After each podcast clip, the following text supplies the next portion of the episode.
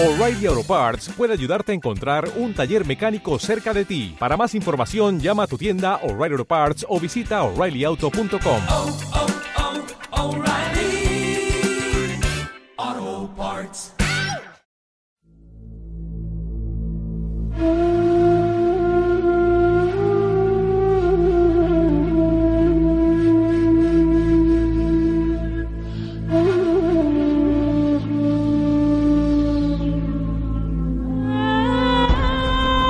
Creemos saberlo todo. Nos da miedo pensar que solo sabemos algo.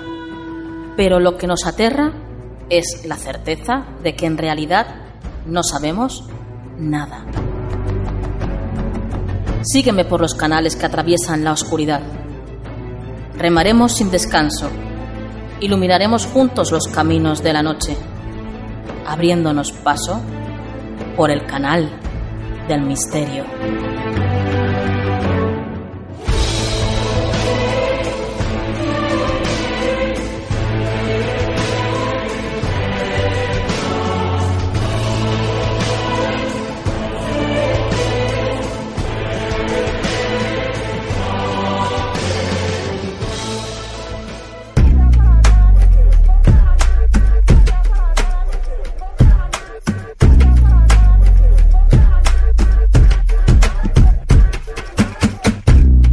Buenas noches, misteriosos. Soy Nuria Mejías y esto es Canal del Misterio.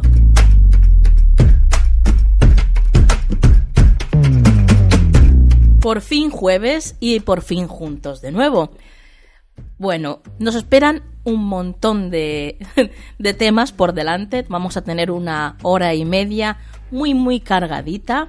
Vamos a empezar con un super libro, recomendadísimo por nuestra parte. Y por supuesto, antes de comenzar, recordaros que estamos en las redes sociales, en Facebook, Twitter, Google Plus y Tumblr, y somos Canal del Misterio. Nuestro email, si quieres contarnos tu experiencia o algo anecdótico, o incluso aconsejarnos o pedirnos que tratemos un tema, es tu rincón del. Y bueno, yo creo que ya es hora de comenzar, ¿verdad? Pues allá vamos.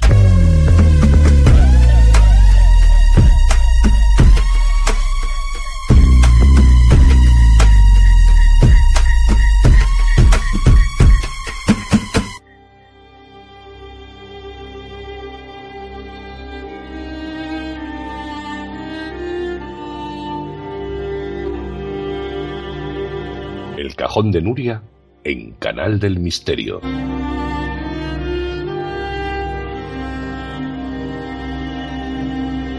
Esta noche dentro del cajón de Nuria tenemos el placer de contar con la visita de la prestigiosa escritora Mado Martínez. Buenas noches, Mado. Buenas noches, ¿qué tal? Vienes a presentarnos un libro que yo creo que todo el mundo tiene que tener en su casa, porque es un libro con el que podemos viajar a lugares mágicos, esos lugares que tanto nos encantan, y además vamos a poder disfrutarlos con nuestra pareja porque están muy relacionados con el amor, con historias de amor. Hablo, por supuesto, del libro 50 lugares mágicos para enamorados, de la editorial Cidonia. ¿Cómo surge la idea de este libro, Amado? Bueno, pues yo creo que surge un poco cuando pues un grupo de personas se reúnen, alguien también ahí, eh, amigos comunes que conocemos, ¿no? Y que, y que creen, ¿no? Que, que, tenemos una pasión que nos une a todos, que es eh, el misterio, los lugares mágicos encantados y que además nos vuelve locos viajar, ¿no? Pero además, eh, con, con, con, la idea, con, con el acicate de que eh, pues somos también unos enamorados de la vida y pensamos que hay rincones del planeta que son fantásticos para ir en pareja o incluso con, niños, en familia, ¿no? Y, bueno, pues así una cosa lleva a la otra, la verdad, y, al final es que te acabas dando cuenta de que en España hay rincones realmente fantásticos y unos eh, verdaderos nidos de amor. Y qué más mágico y más misterioso que el amor, ¿no? Ese sí que es un gran misterio. De verdad que sí, porque yo todavía no me lo explico muy bien. Hay cosas que... que se nos escapan. Se escapan sí. Hay que decir que habláis de lugares además de toda la geografía española. Andalucía, Extremadura, Madrid, Comunidad Valenciana, Asturias, Cataluña, Aragón, País Vasco, Castilla-La Mancha y León, Galicia, Andorra y Portugal. Esto me ha sorprendido, la verdad, lo de Andorra y Portugal. Sí, porque no es que sean España, España, pero sí son lugares que están muy cerca de nuestras fronteras y que, bueno, no podíamos dejar escapar porque siempre hay alguien que, que bueno, que, que le pilla cerca, ¿no? Es como, como, ir a, a, a, la casa del vecino y, y hay lugares realmente asombrosos también. Sí, porque también hay que decir que en cada lugar de cada comunidad que habéis escogido, pues habéis puesto también varios lugares más colindantes para que aquel que vaya pues a visitar ese lugar en concreto pueda hacer pues una especie de mini ruta turística, ¿no? Y visitar otros lugares que están cerquita también, que lo cual está genial, claro. Y además también decir que ponéis la ruta de cómo llegar a, estos sitios. Exactamente, exactamente. Cada vez que rescatamos algún lugar mágico de algunas de nuestras comunidades, cada, cada uno de nosotros lo ha hecho pues de donde suele ser, ¿no? De, de su tierra, pues hemos dicho pues que, que, es lo que había también un poquito eh, pues alrededor, ¿no? Bueno, nosotros nos vamos a centrar en la comunidad valenciana, que obviamente es nuestra zona, ¿no? Tengo que decirte que he descubierto un montón de historias que no tenía ni la menor idea de que fueran así y desde luego una de las, de las que más me ha sorprendido ha sido que el encontrar como un lugar misterioso Navajas. Sí. El pueblo de Navajas. Sí, es que Navajas es un pueblecito de mil habitantes que está en Castellón. Y hay que decir que Castellón tiene unos parajes eh, realmente impresionantes. Eh, no por casualidad se han grabado allí películas como Fin y todo eso, ¿no? Que, que to todos esos paisajes que aparecen en esa película, por ejemplo, entre otras, son de Castellón, ¿no? Esos ríos, esos saltos de agua, esas cataratas, esas fuentes. Y, y son pequeños eh, bosques mediterráneos que a mí de verdad me encantan, ¿no? Es como muy, como muy, como muy griego, ¿no? Y, allí, en Castellón, hay un lugar que tiene mucha magia, porque eh, hay, una, hay, hay, hay, un río que eh, allí había la tradición, se tenía la tradición de que los novios, antes de casarse, eh, la prometida saltaba al río, ¿no? Para demostrarle su amor, sí. Para, para, como prueba de su amor, saltaba al río. Y al parecer todas eran muy diestras en esta, en esta actividad de saltar el río, ¿no? A lo mejor practicaban, quién sabe. La cuestión es que eh, una de ellas, al ir a saltar, se quedó atrapada en un remolino de agua y no podía salir. Y entonces su novio eh, se lanzó para rescatarla al río, pero tampoco pudo salvarla. Y ambos murieron. Esto es lo que cuenta la leyenda. Entonces dicen que desde entonces se escuchan sus llantos y voces y lamentos en el, en el valle y que la cascada, ese salto de agua de 30 metros que cae eh, allí y que se llama el salto de la novia en honor a, a esta historia, llora su pérdida, ¿no?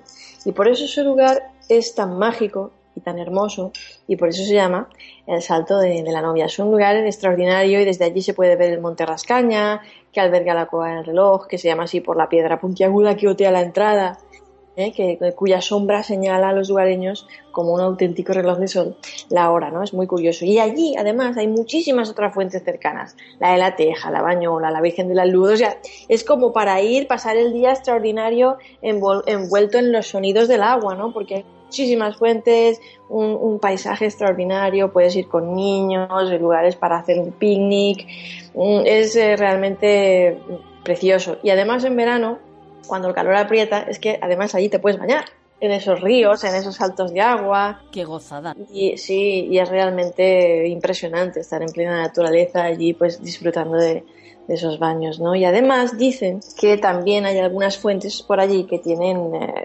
propiedades curativas, ¿no? Como Monte de la Esperanza, en el Manantial de la Esperanza, la Fuente del Riñón, que se llama así además porque es buena para las enfermedades del riñón, etcétera, etcétera, ¿no? Bueno, pues vamos a pasar al siguiente lugar.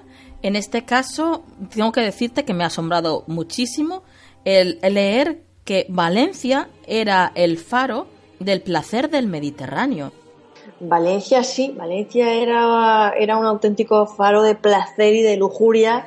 A mí no me extraña que Tirán Blanc sea, fuera un escritor valenciano y escribiera esa, esa novela extraordinaria en la que, los personajes tenían escenas de, de sexo muy subiditas de tono para la época, ¿no? Y para lo que la, era la, entonces aquellos tiempos. Porque en lo que es el barrio del Carmen, que es uno de los barrios, bueno, es la, la zona antigua de Valencia, ¿no? Claro, es uno de los barrios más famosos de Valencia, donde todo el mundo sale a tapear, ¿no? Es a mí, bueno, ¿cuántas noches habrán pasado allí, no? sí.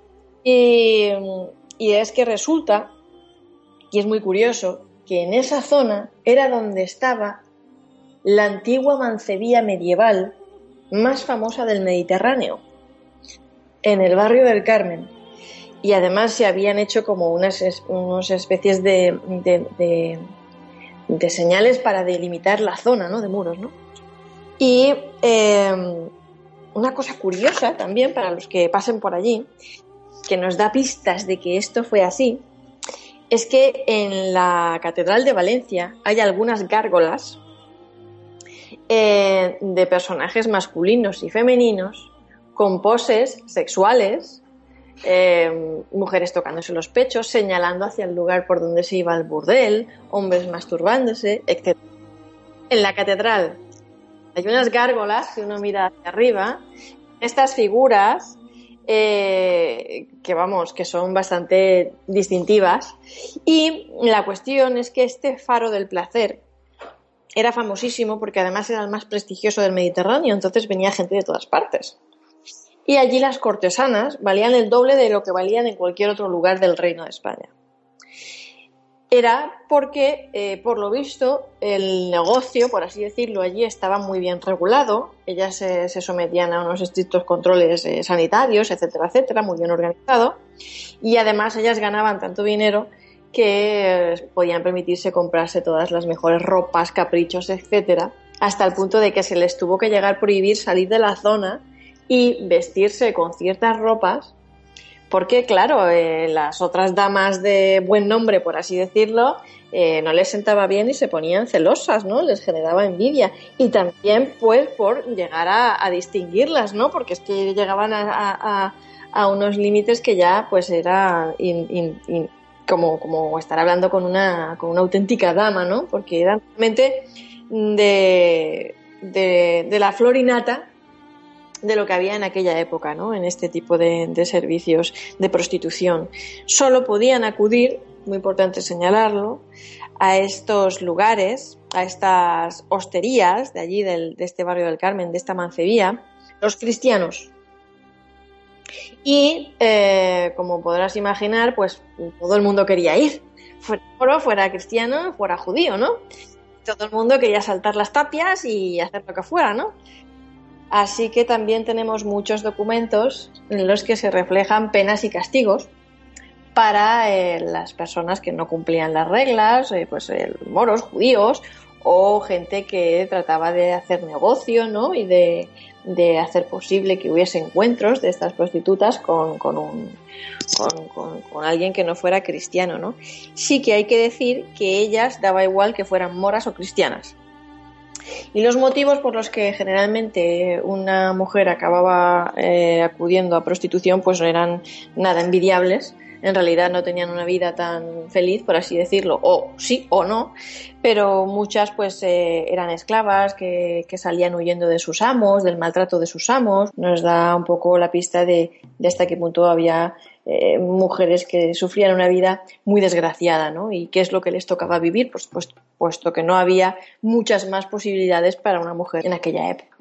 Ahora vamos a desplazarnos a un lugar que yo conocía por ser famoso por avistamientos ovni, pero la verdad es que no sabía que era también conocido por la fuerza del amor. Hablo de, de Portaceli, de la Puerta del Cielo. Ah, sí, sí, sí, sí, sí. Sí, es que Teruel tiene los amantes de Teruel y Castellón tiene los amantes de Portacueli. Porque ahí el, el, último monasterio cartujo del levante español se encuentra precisamente en mitad de la Sierra Calderona, en Castellón, concretamente en las tierras del Val de Luyen. La cartuja de Portacueli se fundó en 1272, aunque por aquellos entonces, pues nada, solo tenía apenas una ermita, algunas celdas y poco más, pero poco a poco se fue ampliando, ¿no?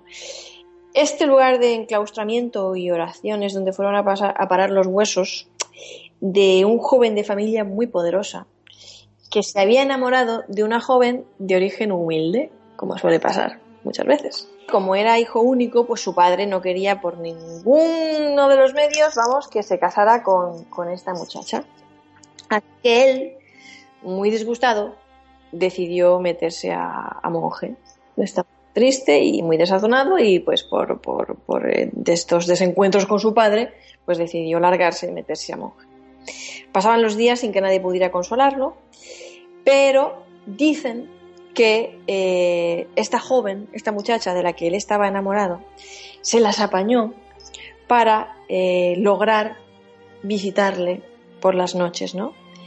Entonces la maledicencia hizo que los monjes entrasen en estado de alerta y organizasen unas guardias nocturnas junto con los lugareños para cazarlos, ¿no? Y eh, cuentan que un día la vieron entrar allí de forma misteriosa, ¿no? Como entraba, ¿no? Nadie le podía dar una explicación, pero la esperaron, esperaron a que saliera. Y a su vuelta, el joven monje enamorado pudo ver cómo atrapaban a su, a su amada, brusca y violentamente. Y a la mañana siguiente encontraron en ese camino su cadáver. Y bueno, pues nunca se supo a qué clase de tortura la sometieron y, por qué, ¿no? Porque todo ese odio concentrado en esa muchacha.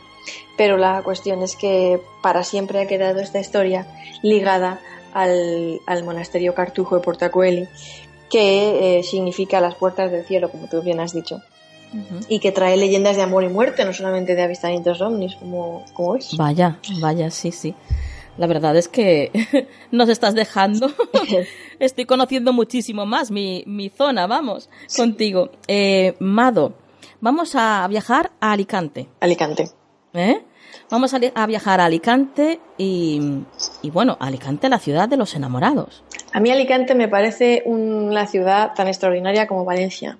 Es preciosa, ¿eh? Sí, porque si decimos que Valencia tiene esa, esa, esa historia detrás, esa historia de lujuria, esa mancebilla, esa ruta erótica, que realmente se puede hacer una ruta erótica paseando por las calles de Valencia, por todo lo que es la, el barrio de Valencia, del, del Carmen, eh, partiendo por la catedral, pasando por el convento del R. Penides, la lonja, etcétera. Sí. Alicante también tiene sus rincones y sus callejuelas y su historia de amor, porque Alicante cuenta la leyenda que se llama así, Alicante, por los desgraciados amores de Alí y Cántara.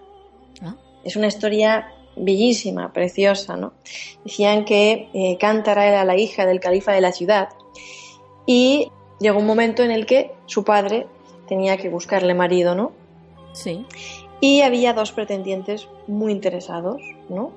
Entonces eh, el padre hizo que estos dos pretendientes, entre los cuales se encontraba Ali, el otro se llamaba Almanzor, se sometieran a una prueba, ¿no? Para, para demostrar su amor, ¿no? A ver, a ver a quién le daba eh, la mano de su hija. Entonces, Almanzor tenía que ir a las Indias a traer las más raras y exóticas especias para su amada, mientras que Ali debía cavar una acequia para poder llegar, llevar agua hasta Alicante. La cuestión es que Almanzor se puso rápidamente manos a la obra y Ali se dedicó a pasar el tiempo escribiéndole poemas a su amada en lugar de cavar y hacer la acequia, ¿no? Ah, vaya. Él pues se pasaba el día cantando sus excelencias, contándole Sí. a todo el mundo que la quería, cuán Ay, qué estaba ella, claro. Y ella, lógicamente, pues cayó rendida a sus pies. Se enamoró locamente de él y no pudo esperar a que las pruebas impuestas por su padre finalizasen porque su corazón ya había elegido, ¿no? Sin embargo, un día Almanzor volvió de las Indias con los barcos cargados de especias y, lógicamente, reclamó para sí a la muchacha. Y su padre, que era un hombre de palabra, pues no pudo negarse y le concedió la mano de su hija. Al fracasar, Ali, absolutamente arrebatado, se tiró por un barranco, dando a parar con sus huesos en lo que hoy se conoce como el pantano de Tibi.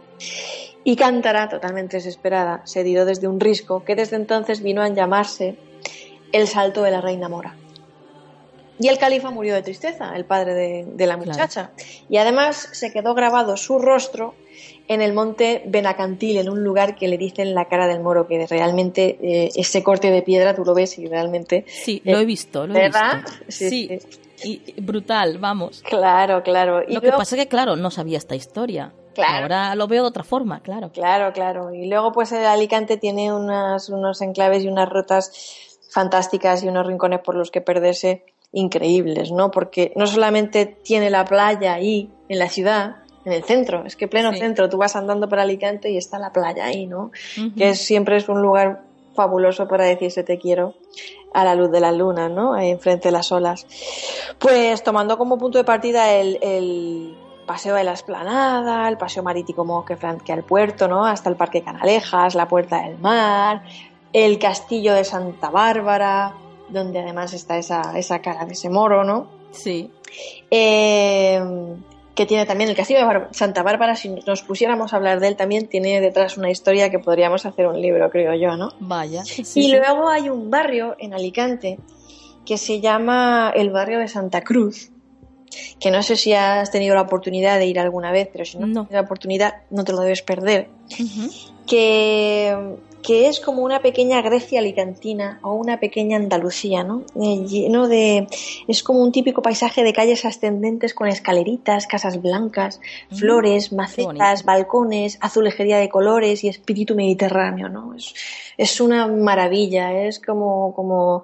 no sé si has estado en Altea alguna vez. Sí, sí, sí, precioso. Exacto, pues muy de ese estilo, ¿no? Que Altea es un lugar que además está muy cerca de Alicante y, y también, eh, pues para los que les guste viajar y hacer unas rutas, ya que vienen a Alicante, pues no, no deben desaprovechar esa oportunidad, ¿no? Es una de las ciudades más fascinantes y, y- y por la noche cuando encienden es- esas farolas con esas luces anaranjadas, pues entiendes por qué Rafael Alberti y otros tantos poetas y bohemios, pues la eligieron como su lugar de, de- de- de- de recreo y de inspiración, ¿no? Claro, ahí se inspira cualquiera. Sí, sí, sí. De pasar un día romántico en Alicante mm, de, los pies a la cabeza, vamos. Ay, qué bien.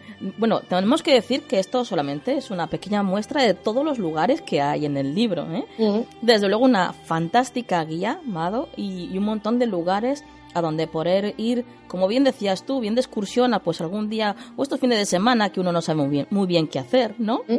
O incluso para aprovechar y, no sé, pues viajar unos días y cambiar de aires, que también viene bien de vez en cuando, ¿eh? Sí, en lo que, lo que la comunidad valenciana eh, ofrece, para mí es uno de los, de, de- de los lugares pues donde más sitios puedes ir a visitar, ¿no? Es que, es que no te puedes hartar, es que las cuevas de Canelore, las fuentes del Algar, la. Font de la Favara, Altea, Villajoyosa, es que kilómetros y kilómetros de playas que son absolutamente de ensueño. Y mira que yo he viajado por el mundo, Nuria. Es una maravilla, ¿no? Y mira que yo he viajado por el mundo y jamás, jamás, jamás me cansaré de decir que, que en el que el Levante es un lujo y que vivimos en uno de los lugares más extraordinarios del planeta, los que tenemos la suerte de vivir por aquí. Sí, es el paraíso. Sí. Bueno, tengo que felicitaros por la idea, ¿eh? porque me ha parecido súper original. Mm. Me parece una apuesta increíble. ¿Y dónde podemos conseguir el libro, Mado? Uy, pues la verdad es que en todas partes. Además, ahora mismo es novedad de rabiosa actualidad. Salió hace nada eh, a la venta, se lanzó en todas las librerías el día 3 de febrero, me parece, que salió a la venta. Y está en todas las cadenas, en Casa del Libro, FNAC, librerías, en Internet, Amazon, para los que nos gusta comprar desde casa, que yo tengo que confesar que soy una de esas. Yo también. Yo, Sí, sí. y, y bueno, y, y- y está totalmente disponible en todas partes. Es muy fácil de encontrar.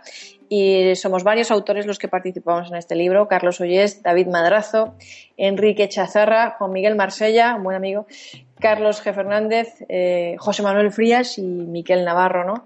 Y cada uno ha puesto su granito de arena, cada uno nos ha traído lo mejor de su, de su comunidad autónoma, de su tierra, de los lugares más extraordinarios y más encantadores. Y realmente mm, yo, que soy muy de guías de viaje, porque, porque realmente pues eh, soy así, soy viajanta, soy Sí. exploradora y me gustan mucho los libros de, de, de viajes y llevarlos y acudir a todos los sitios y explorar. Claro. Eh, creo que es una pasada porque, pues, aparte de lo que yo, de mi pequeña colaboración, pues, claro, lógicamente me he leído los de los demás y me quedo Claro. enamorada y ahora quiero ir a todas partes. Hombre, normal. Yo, yo igual, ¿eh? sí, sí. La verdad es que con autores como, claro, como los que han apostado por, por esta joya, no podría salir de otra forma. ¿m? 50 lugares mágicos para enamorados en España, ¿eh? Sí. de la editorial Cidonia. Bueno, Mado, eh, ahora tengo que preguntarte eh, por ti, porque yo sé que estás volcada también en, en- Tienes una novela por ahí, ¿no? Sí, La Santa. La Santa. Vale. Tengo una novela Cuéntanos por un- ahí. Un, poquitín, un poquitín, porque tienes que venir otro día y hablarnos extensamente sobre la Santa. La ¿eh? verdad es que sí, porque pues es novedad también, es novedad en el mercado, lleva tres meses solo en las librerías. Sí. Eh, es una novela de, de misterio, de mucho misterio, Mm, eh, con la que gané el Ateneo Joven de Sevilla este año. mm, Y, Enhorabuena. Gracias. Y, y que toca uno de los temas, juega con uno de los temas de- del folclore y de, de la leyenda es- española más eh, popular, ¿no? Y es la Santa Compaña. Mm, Así que yo, yo me comprometo aquí a, a venir a hablar de santas compañas, de ánimas benditas y de, de- de esta novela, La Santa, eh, cuando queráis, porque realmente está encantando a la gente, estamos disfrutando mucho todos. Yo, yo cuando, cuando la novela ya sale publicada y la gente empieza a leerla y tal, yo siempre digo que ya no es mía. Pero no puedo dejar de, de disfrutar con los comentarios de la gente, con, con- con esos momentos de congoja, ¿no? De, de- miedo. Además es que la portada me encanta. Sí, es muy Es acertada. brutal. Es brutal, la portada es brutal, es muy acertada. Yo cuando la vi me la enseñaron dije, madre mía, me, me han leído el pensamiento. sí, sí, sí, sí, súper lograda. Sí, muy logrado. Además, eh, a ver, voy a leer el texto que acompaña al título para que todos los misteriosos se hagan una idea. Pone la santa. Nadie está a salvo cuando la procesión de los muertos inicia su andadura. Bueno, yo, ya nos hemos quedado con ganas de más, eso está claro. Sí, sí, sí, sí, sí. Nada, es un tema que a mí me apetecía mucho escribir sobre ello. El- la, la historia se, se desarrolla en un en los años 50, en un internado para señoritas, enclavado en mitad de los picos de Europa. Que se queda aislado por una tormenta de nieve. Y justo en ese momento empiezan a desaparecer las alumnas, las muchachas del internado, sin que nadie sepa muy bien qué está pasando, ni le pueda dar una explicación, ¿no? No saben si se las están llevando, si las están secuestrando, si se están yendo por su propio pie, y los lugareños están cada vez más nerviosos y más paranoicos, porque ellos están convencidos de que se las está llevando la santa, que es una versión local que ellos tienen ahí en esa zona de la Santa Compaña, ¿no? Muy peculiar, muy particular, ¿no? Y pues imagínate todo ese ambiente, ese, internado, ese lugar cerrado del que no pueden salir, ese Bueno, terror esto no, psicológico. no lo tienes que contar con detalle, Mado. Sí, sí. Ahora lamentablemente ya tengo que despedirte porque, bueno, no, ten- no disponemos de mucho más tiempo, pero dentro de poquito aquí, Eso ¿eh? está hecho. en Canal del Misterio. Muy bien, muy bien. Bueno, pues muchísimas gracias por haber estado con nosotros esta noche, Mado. A vosotros, un placer. Un abrazo. Un abrazo.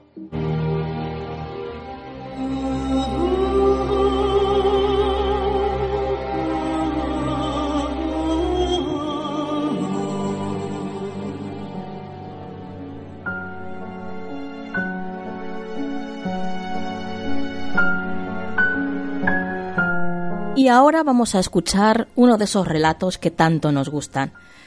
En esta ocasión es un relato que viene de la voz de José Vicente García y se titula El espectro. Vamos a escucharlo.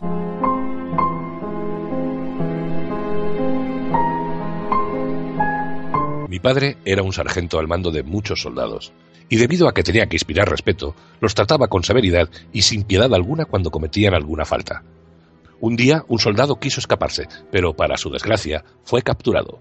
Dicho soldado ya era conocido por ser débil mental y físicamente, ya que esta era la cuarta vez que lo intentaba. Mi padre no lo quiso castigar de manera normal, así que, aprovechando que estaba en la sierra y de todas las leyendas que se contaban sobre una casa llena de espectros, lo llevó hasta esa casa y le ordenó inspeccionarla y que regresase después. Esto era una orden demasiado fácil para cualquiera, pero para ese pobre muchacho podría ser demasiado. Entró en aquella extraña casa donde muchos dicen que ven fantasmas. Mi padre estaba con algunos compañeros esperando fuera y burlándose del muchacho. De pronto se escucharon los gritos del pobre joven, disparos y más tarde el silencio. Sin perder un segundo, él y sus otros tres compañeros cargaron sus armas y entraron rápidamente en la casa. Todos pensaron que se trataba de una acción terrorista, pues en esa época existía una actividad casi diaria de este tipo de grupos. Entraron dispuestos a morir. La casa no tenía luz, solo mi padre portaba una pequeña linterna. Solo contaban con eso. Lograron hallar al soldado ahorcado con una soga y el cuerpo lleno de arañazos. Se quedaron quietos, sin hacer ruido alguno para detectar al enemigo. Entonces mi padre escuchó quejidos, quejidos que provenían del otro extremo de la casa. De inmediato se comunicó con sus compañeros para intentar llegar juntos. No hubo respuesta. Lo intentó de nuevo, y de nuevo. No hubo respuesta. Se arrastró hasta el lugar donde se suponía estaba uno de sus colegas y para su sorpresa, este ya no estaba. Ni él ni el otro. Entonces pensó que lo habían dejado atrás. Se dirigió más al fondo de la casa. Se acercaba más a los quejidos. Se escuchaban cada vez más cerca. Cuando abrió la puerta con violencia, vio a sus amigos quejándose, casi muertos y con los rostros ensangrentados. De pronto sintió como algo se le estaba acercando por la espalda. Se dio la vuelta y logró ver un hombre desnudo, con los ojos desorbitados. Y estaba flotando. Empezó a dispararle y comprobó que este ser se detenía un momento como si las balas lo frenaran y cuando éstas se acabaron, echó a correr más al fondo. Allí pudo divisar una ventana y sin importar que hubiera tras ella, saltó y consiguió huir. Cayó ileso y echó a correr. Lo último que pudo divisar fue a ese hombre, levitando en el tejado, riendo, burlándose de él. Ahora, años después, mi padre ya no está en activo y ha pasado a la reserva. Fue ahí cuando me contó esta historia. Temblaba y tartamudeaba. Y yo sé que algún día tendré que visitar esa casa.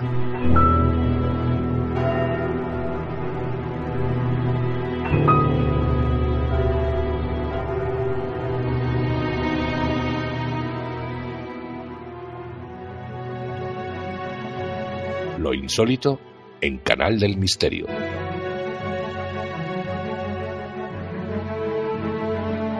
Muchas películas de terror no solo dejan su estela maligna dentro de los sets de filmación, sino que van aún más allá, tejiendo las llamadas maldiciones.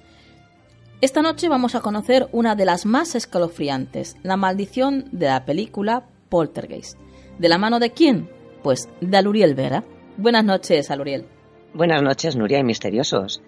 Efectivamente, una de las, más, de las películas más taquilleras de los años 80. Se estrenó en 1982 y con tal gran éxito que le siguieron dos inevitables secuelas. Poltergeist 2 en 1986, una de las más escalofriantes, y Poltergeist 3 en 1988. El argumento de la película trata sobre la familia Frelins, la cual se traslada a vivir a una casa aparentemente normal de un idílico barrio, y poco a poco dentro de la casa empiezan a suceder fenómenos paranormales para los que no hay explicación posible. Y a través de la hija menor, Caroline, quien parece ser el nexo entre el mundo de lo desconocido y el real. Todos recordamos la célebre frase de Caroline, la pequeña protagonista, diciendo ya están aquí. Ya están aquí. o Sí, como, sí. ¿Es verdad? O como ponía sus manitas en la pantalla del televisor, como si de un Mm. portal al otro mundo se tratase. Y después empiezan a moverse objetos misteriosamente, algo que al principio pues también divierte a Diane, la hermana más mayor. Y finalmente en una noche de tormenta, el enorme árbol, árbol que aterroriza a Robbie. Literalmente rompe la ventana del cuarto y atrapa al pequeño. La verdad es que me pareció un peliculón, ¿eh? Sí. O sea, Sí, lo es. sí. Además la he vuelto a ver hace poco y te puedo decir que, que- que es un clásico. Es un clásico Sí, sí. El guion de la película lo habría escrito Steven Spielberg, junto con Michael Grice y Mark Victor, a partir de un argumento propio, todo ello basado en sus temores infantiles, como el miedo a los payasos, al margen de muchas fobias reconocidas del director. ¿eh?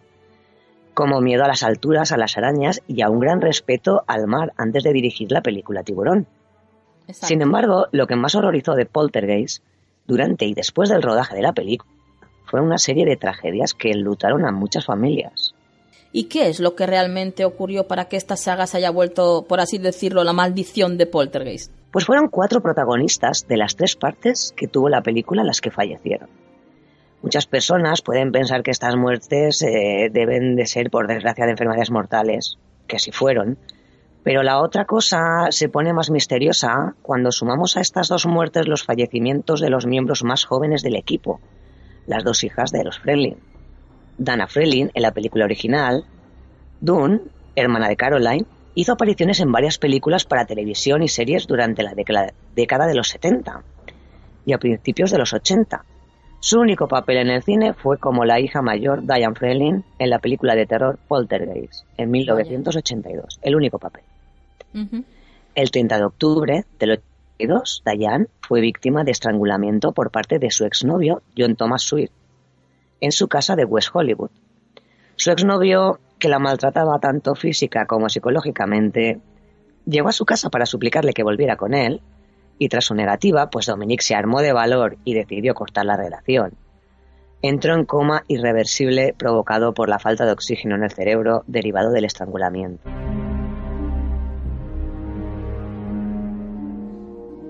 Estás escuchando Canal del Misterio.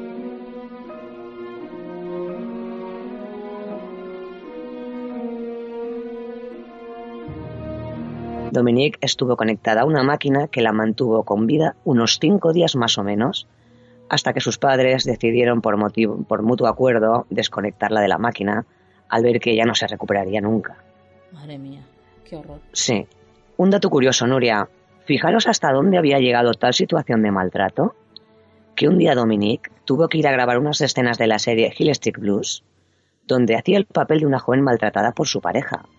Y no necesitó maquillaje, ya que tenía la cara completamente llena de moratones por los golpes que le pegaba. Increíble, ¿no? horrible. Qué horrible. Bueno, desde aquí a- vamos a aprovechar, ¿no? Que haces este tipo de comentarios y que sacas a la luz este tema de maltrato para, para decir a, a todo el mundo, a aquellas a- mujeres que estén ahora mismo escuchándonos y que estén pasando por algo así, que por supuesto lo primero que tienen que hacer es denunciar y que tienen todo, todo nuestro apoyo. Efectivamente. Pero que denuncien, que lo digan. Eh, nadie te quiere si te maltrata, que no piensen eso y que no tengan miedo. Y que lo denuncien y que, que no se puede vivir así. Que así, Así es. hay muchas muertes, por desgracia, tanto hombres como mujeres, ¿eh? Pero bueno, eh, desde aquí también mi, mi, mi cálido pues, apoyo a toda la gente que está pasando por una situación de este tipo. Vamos a, a reconducir de nuevo el tema, Luriel. Sí. Em, ¿Qué pasó con el novio de, de esta chica? Pues John eh, solo fue condenado a seis años y medio de prisión por un delito de homicidio voluntario, porque el juez no apreció premeditación, por lo que no fue condenado por asesinato, y John quedó en libertad solo tres años después de ingresar en prisión. Según la leyenda urbana, ella fue quien inició la maldición Poltergeist, pues fue la primera de las cuatro estrellas en fallecer. La segunda fue Hatter O'Rourke, la pequeña, eh, la pequeña Caroline. La pequeña moriría en febrero de 1988, antes del lanzamiento de Poltergeist 3, con tan solo 12 añitos de edad. Su muerte fue trágica, pero no misteriosa. Digamos que fue por negligencia médica al no acertar en el diagnóstico que padecía la niña. Todo empezó después de comenzar el rodaje de Poltergeist. Eh, Sí. Heather O'Rourke empezó a tener problemas de salud. Dolores de cabeza, temblores en las piernas, pies hinchados, y tampoco podía comer. La madre de la pequeña actriz pues la llevó cuatro veces al hospital Kaiser, con un diagnóstico bastante común, gripe. Pero la niña no, me- no mejoraba. Su madre insistió, más atención por la hija, por la pequeña, y se pudo descubrir que la pequeña contaba con un parásito intestinal llamado giardia. Bueno, pues los médicos, pues tras hallar la causa de dicha enfermedad, le recetaron un medicamento muy potente, con el fin de matar al parásito, cuyo efecto secundario acabó causando a la pobre Heather una inflamación intestinal. Al ver dicha inflamación, pensaron que era un síntoma de la enfermedad de Crohn. dolencia crónica que afecta al intestino delgado, recetando a la niña lo idóneo para este tipo de casos, cortisona. Precisamente la medicación era la que le producía la reacción que hacía que su cara y sus mejillas se hincharan anormalmente. Sí. ¿Te acuerdas eh, en la segunda y la tercera en, eh, Sí, parte sí, de tenía la, cara terapia? hinchada. ¿Verdad? Pues sí. todo era debido a la medicación. La cortisona, claro. Efectivamente. Pero Heather seguía sin recuperarse. Hasta que en la mañana del 1 de febrero del 88, mientras desayunaba, se desmayó cayendo inmóvil en el suelo en la cocina. Tenía las manos frías, los dedos azules y el estómago hinchado. Una vez en el hospital, se comprobó que se había desmayado por un choque séptico, por infección por el riego sanguíneo y que no tenía la enfermedad de Crohn, sino una estenosis aguda. Dicho de otro modo, una obstrucción del, del aparato digestivo. Lo llevaron al- la llevaron al quirófano a la pequeña, pero ya era demasiado tarde. Tras una acumulación de sucesivos diagnósticos erróneos, la, pequeña, la pequeña Heather moría a las 14.43 horas en el mismo hospital. La, la tercera tragedia fue Julian Beck quien retrató escalofriantemente al predicador Kane, que murió tras una larga batalla de 18 meses contra el cáncer de estómago, poco después de terminar su trabajo en la segunda entrega. Qué miedo me daba a mí ese personaje. ¿A que sí? ¿A que Uf. sí? Eh, Uf. eh, es, es, es curioso, ¿no? Es curioso porque eh, protagonizaba a un predicador, pero Dios, eh, qué terror, ¿no? De, de ver a- Tétrico, tétrico. sí, sí. totalmente, totalmente. Es, es, vamos, a mí me asusta más que los propios espíritus la cara sí, de sí, este ya lo hombre. creo. ¿Verdad? Sí, sí. Hombre. Sí. Eh, otra tragedia, la cuarta, Will Sampson, actor de origen indio, más conocido por su papel en la película Alguien voló sobre el nido del cuco, participó en la segunda parte de Poltergeist e interpretó a un chamán con poderes extraordinarios, ¿te acuerdas? Sí, sí, lo recuerdo. Perfectamente, ¿no? Además, muy buen protagonista. Eh, quien resolvería el terrible problema de lo paranormal en la nueva casa de los Prelins. Pero luego de terminarse los rodajes de la segunda entrega, enfermó gravemente, por lo que necesitó un trasplante de riñón y de corazón. Estaba aparentemente sano, ¿eh? Días después de la compleja operación, el actor no resistió y falleció. La verdad es que lo que nos estás contando, Aluriel, qué cosas, ¿no? Que Sí, es parece increíble. Qué mala suerte, ¿no? Pues sí, y todo ya te digo que durante y después del rodaje de las tres, el- de las tres películas. Es ¿Y curioso. ¿Hubo, hubo alguna otra tragedia o, o solo la de estos cuatro personajes? Que ya es bastante, ¿eh? O Sí, sea, sí. Eh, así es, Nuria. Una más. La actriz Zelda Rubinstein, que interpretaba a la famosa medium Tangina Barrons, de baja estatura, de unos 30 centímetros y voz infantil. eh, que además tenemos que decir que eh, ese personaje está inspirado en la medium Marilyn Rosner. efectivamente. conocido por, por todas. O sea, Marilyn Sí, sí, Rosner sí. es la medium, yo creo que la medium más conocida. Por excelencia. Efectivamente. Bueno, pues todos lo recordamos, ¿no? Por su voz eh, casi angelical, ¿no? Eh, a, a Rubinstein, que dio vida en tres ocasiones al personaje de Tangina Barrons en la trilogía de Poltergeist, en la que la actriz se metía en la piel de una vidente que se enfrentaba a fuerzas demoníacas. Sí, que le decía lo de Caroline, ve hacia la luz. Efectivamente, efectivamente. Sí, sí. Eso no se nos va a olvidar a ninguno, ¿verdad? Jamás. Pues la actriz Zelda Rubinstein falleció el 27 de enero del 2010 a los 76 años en un hospital de Los Ángeles. Llevaba ya unos meses con problemas de salud, pues había sufrido un ataque al corazón y tenía un fallo renal y pulmonar. Aunque la maldición de la película solo menciona a cuatro fallecidos, los cuatro protagonistas anteriores, Nuria. Pero esta también. ¿m? Sí, claro, murió más tarde, eh, pero claro, como ya habían terminado la saga y todo, pues mm, como que no se la meten en la maldición, no se la colocan en la maldición, ¿no? ¿Y Pero- qué se sabe realmente, Aluriel? Eh, porque se ha hablado mucho sobre la maldición de Poltergeist, pero ¿has averiguado algún dato, no sé, que te ha sorprendido mucho? Pues es innegable que la muerte de estos actores y actrices fueron trágicas e inesperadas, ¿no? Tan pronto como se terminaron de rodar las tres películas. Hay una teoría, no se sabe si es cierta, que Jobeth Williams, quien interpreta a la madre de Caroline, Diane Frelins, hizo unas sorprendentes declaraciones de la escena de la piscina de la primera película y en varias escenas de Poltergeist que confesó que se utilizaron esqueletos reales para rodar las escenas. La- ¿Te acuerdas de las escenas de la, de la piscina eh, con los Sí, esqueletos? sí.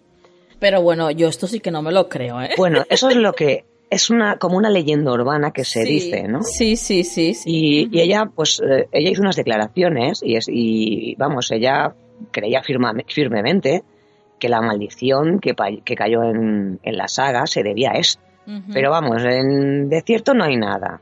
No, no se sabe a ciencia cierta porque son rumores. Sí. De lo que es cierto es que la película cumple con las características típicas para que se den estos fenómenos como también ocurre con películas como El Exorcista o La Profecía. sí. En todas ellas siempre existe un elemento sobrenatural relacionado con energías negativas, con el demonio, y da que pensar, ¿no? Da la sensación de que jugar con lo desconocido puede ser peligroso. Eh, por cierto, que en julio de este año se estrena el remake de la saga Poltergeist. Polter- ¿Ah, sí? Sí, el- en julio. Ay, qué bien. Sí, qué sí. bien. Película de 2015, eh, que estrenará en Estados Unidos eh, eh, en julio, y aquí vendrá un poquito más tarde, unas semanitas más tarde, o sea que todos preparados a ver el remake. Bueno, esperemos que no defraude porque tiene el listón muy alto, ¿eh? Es que es eso, es que es eso. eh, que se supere es complicado, es complicado. Sí. pero sí, bueno, sí. ya veremos. Igual los efectos son muy buenos, pero para mí Sí, pero las- tú sabes que en una película de miedo los efectos no lo es todo. Exacto, para mí es un clásico de, de aquella época y yo te digo, lo he visto hace poco y a mí me ha encantado y no sé, tiene que, lo que tú dices, tienen que hacerlo muy bien, coger muy buenos actores, yo he visto los actores que cogen y eso tiene buena pinta, pero Ay, ay, ay, qué bien. hay que verla, hay que verla. Eh, tenemos unas cuantas para ver este año, ¿eh? Bueno, yo ya estoy deseando verla. No sé. yo también. Estás escuchando Canal del Misterio. La película maldita por excelencia es la del exorcista, que está basada en un caso real documentado. Y si os parece interesante, pues algún día podemos hablar en otro programa, si así lo queréis, Nuria. Hombre, Un tema muy... yo creo que no hace falta que te digamos que sí.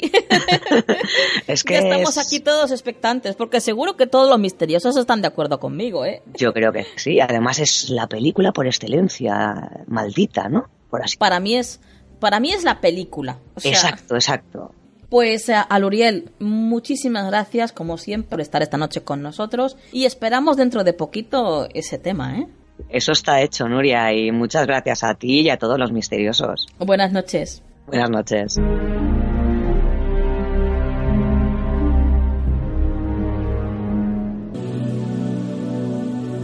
El consejo de la semana en Canal del Misterio.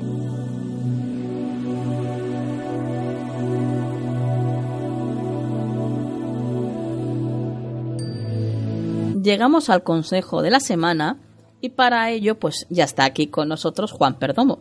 Hola Juan. Hola Nuria, muy buenas noches a todos. La verdad es que casi que tengo mono de estar, de hecho. Me voy haciendo un rinconcito y, y sabes que lo disfruto muchísimo. Bueno, nosotros también tenemos mono de ti, ¿eh? Sí, que lo sepas.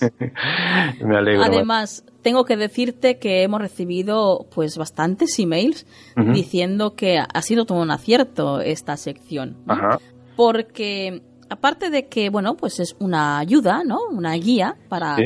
para enfrentarse a la semana, pues es una, una apuesta muy original, ¿no? Porque siempre pues han habido horóscopos semanales, por ejemplo, sí, y que te decían pues a través de los astros pues más o menos qué era lo que te iba a pasar a lo largo de la semana, pero este enfoque, sí, este enfoque a través de- del tarot y, y tal y como lo haces tú, claro, con de esta forma de, de guiarnos, ¿no?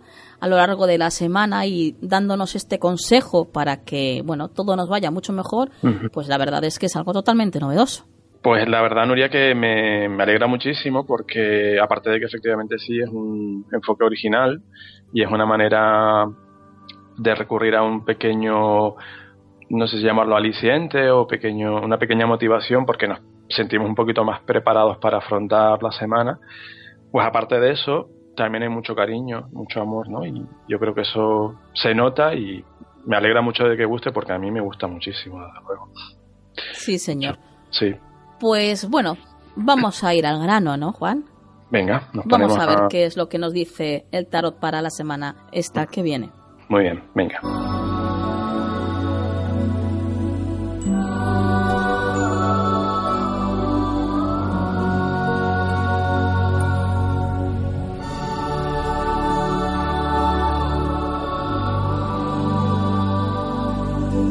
Bueno, Nuria, empiezan a asomar ahí los amigos. Sí, decía que empiezan a asomar ahí los eh, amigos arcanos menores, por fin después de una semanita. Bueno, ya era hora. Ya, ya tocaba, ¿no? Sí, Sí. siempre. Pues mira, tres de bastos, Nuria. La verdad es que, perdón, como siempre digo, me lo, me lo aplico. Ya voy a dejar de decirlo, o sea, se da por hecho que me lo aplico, porque es que, pero es que me choca como de verdad me lo tengo que aplicar, ¿no? ¿Hasta qué punto? Sí. Nuria, esta carta nos habla de, querramos o no, que a veces no queremos, eh, tomarnos un respiro entre una acción y otra, tomarnos un respiro, eh, un alto en el camino, porque es necesario aunque no lo creamos. Muchas veces creemos que no, que tenemos que seguir para adelante, que tenemos que seguir haciendo cosas, insistiendo, y a veces es necesario, por todo, por salud, por descanso, porque a veces viene bien la estrategia en un momento dado, pensar si estamos haciendo lo correcto, o sea, Sí. por todo eso, ¿no? Ahora dice que, esta carta dice que tenemos que tener, por una parte la firmeza y por otra parte la confianza de que, de que bueno, de disfrutar de los logros que, que ya hemos conseguido y no dejar de plantearnos metas, de plantearnos objetivos. Pero sí pararnos a pensar, eh, reflexionar sobre lo que nos pueda estar frenando el camino, reflexionar sobre, como digo, si lo que hemos hecho hasta ahora es lo correcto en función de lo que ya vemos que vamos logrando o si debemos cambiar algo. También es una carta a nivel espiritual que habla de hacer las paces con el pasado, de pararte un poquito, mirar atrás, pero no para regodearte en ese pasado o ni siquiera para vivir de él, porque aunque el pasado, el recuerdo sea bueno, no deja de ser pasado, realmente, ¿no? Sí. Pero sí, pararte un poco a eso, a hacer las paces con el pasado, como digo, en el sentido de reconocer, admitir aquello que hicimos o que nos hicieron, estuviera mejor o peor, y dejarlo ahí, para que no sea un lastre en el camino, porque podría llegar a serlo. Y también es una carta pues que nos habla de salidas, de viajes, de todo lo que tiene que ver con la expansión, con la comunicación, o sea, nos puede estar indicando también que debemos realizar algo de este, de este tipo o que nos va a llegar, aunque nosotros O que no nos va a llegar, efectivamente, lo que te iba a decir yo a ti, Juan. sí. Igual es eh, un nuevo trabajo incluso. Exacto, exacto, sí. Sí, para mí la palabra es expansión. Expansión puede ser a nivel personal, profesional, de estudios, de lo que sea. Puede ser efectivamente un nuevo trabajo. Puede que nos llegue ese, ese momento de tener que decidir irnos a trabajar fuera, por ejemplo. Si te sale esa carta en ese sentido, Nuria, amigos, quiere decir, lo vas a tener que hacer y es bueno para ti, no te asustes. O sea, no te resistas a ese cambio porque a veces por miedo nos perdemos muchísimas cosas. Y hay que echarle valor y tirar para adelante. Es una O carta sea- muy positiva, me gusta mucho. Optimismo, como siempre decimos, ¿no? Eso por encima de todo, siempre. Eso sí, en cualquier circunstancia y sea lo que sea, optimismo por encima de todo. Pero sí, es una carta opti- optimista, una carta de alegría, de, de celebrar la vida. Y lo que digo, siendo un poco conscientes de lo que traemos de atrás, pero sin que nos suponga un lastre, sino, en todo caso, pues un aliciente para seguir adelante. Bueno, pues Juan, eh, muchísimas gracias como siempre por este consejo que nos dejas cada jueves. Y bueno, alguna forma de contacto para todos aquellos que quieran escribirte. Pues sí, gracias ante todo a ti, Nuria, que eres la que hace posible esta magia. Y gracias a los amigos que están ahí. Todos, sí. todos lo hacemos posible. Todos, por supuesto, todos. Sí. que sí. En cuanto a la forma de contactar, pues sí. eh, tenemos eh, página en Facebook, eh, Faro Tarot, donde vamos poniendo cositas, vamos comentando, vamos hablando de tarot, de runas, un poco de todo. Y hay un correo electrónico también, cualquier duda, cualquier consulta que se les pueda plantear, que es farotarot.gmail.com. Y, y ahí estamos. Y por supuesto también en el grupo de Canal del Misterio, que soy muy fan, aparte de todo. Muy bien. Pues eh, muchas gracias por todo, Juan, y hasta el próximo programa. Hasta el jueves, Nuria. Hasta el jueves, amigos.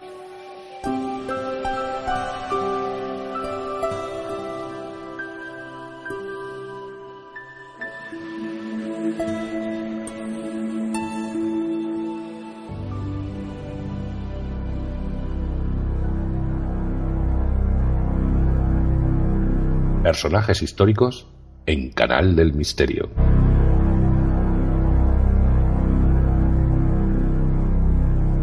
Esta noche, dentro de la sección de personajes insólitos, hablaremos de Saint Germain, considerado como uno de los grandes maestros, una persona relevante en la historia del desarrollo espiritual de la humanidad. Aunque los datos que atañen a su vida no siempre están bien documentados, lo que hace que muchos pongan en duda su veracidad y cuestionen incluso su existencia, mientras que otros, eh, sin tantos cuestionamientos, adoptan sus enseñanzas y aprenden de ella para hablar de él y esclarecer quién era este significativo personaje. Tenemos la suerte de estar con María Toro para que nos hable de él. Buenas noches, María. Buenas noches, Nuria. Bueno, dinos, ¿quién era el conde Saint Germain? El conde de Saint Germain está considerado por los adeptos de la corriente teosófica como un maestro ascendido, es decir, un alma que a pesar de haber alcanzado ya su iluminación individual, decide permanecer en este plano para asistir al resto para lograr su propia emancipación. Pues bien, sus enseñanzas, que están repletas de códigos, fueron adoptadas por numerosas escuelas místicas, las más importantes la denominada Orden Rosacruz y los Illuminatis. Era una persona que asombraba a todo el mundo por su memoria prodigiosa. Hablaba todos los idiomas conocidos, incluido el latín, chino, hebreo, sirio, sánscrito, eh, muchos dialectos orientales, y leía el cuneiforme babilónico y los jeroglíficos egipcios. Además se dice que podía escribir con ambas manos y cosas diferentes a la vez. Según Connie Méndez, creadora de la Hermandad Metafísica o de San Germán, dominaba el viaje astral y de manera cósmica Solía entrar en un trance profundo sin despertar por tres días, en casa ajena o propia. Así es como el historiador vienés Franz Greffer relata que un día, en medio de una conversación con el conde, de pronto lo vio ponerse rígido como una estatua, hasta que se puso de pie e hizo un gesto de despedida con la mano diciendo en alemán me voy. Me verán una vez más mañana. Se me necesita en Constantinopla, luego en Inglaterra, por ahora tengo que ir a preparar dos inventos que verán en el próximo siglo, un barco y un tren. También aseguraba haber sido iniciado en la soberana orden de los caballeros de Malta, donde estudió alquimia y magia negra. Como supuestos miembros de los caballeros de Malta tenemos a George Bush, Juan Carlos de Borbón, eh, Edgar Hoover, eh, David Rockefeller, entre otros. ¿Quieres ponerte en contacto con nosotros? Nuestro email, tu.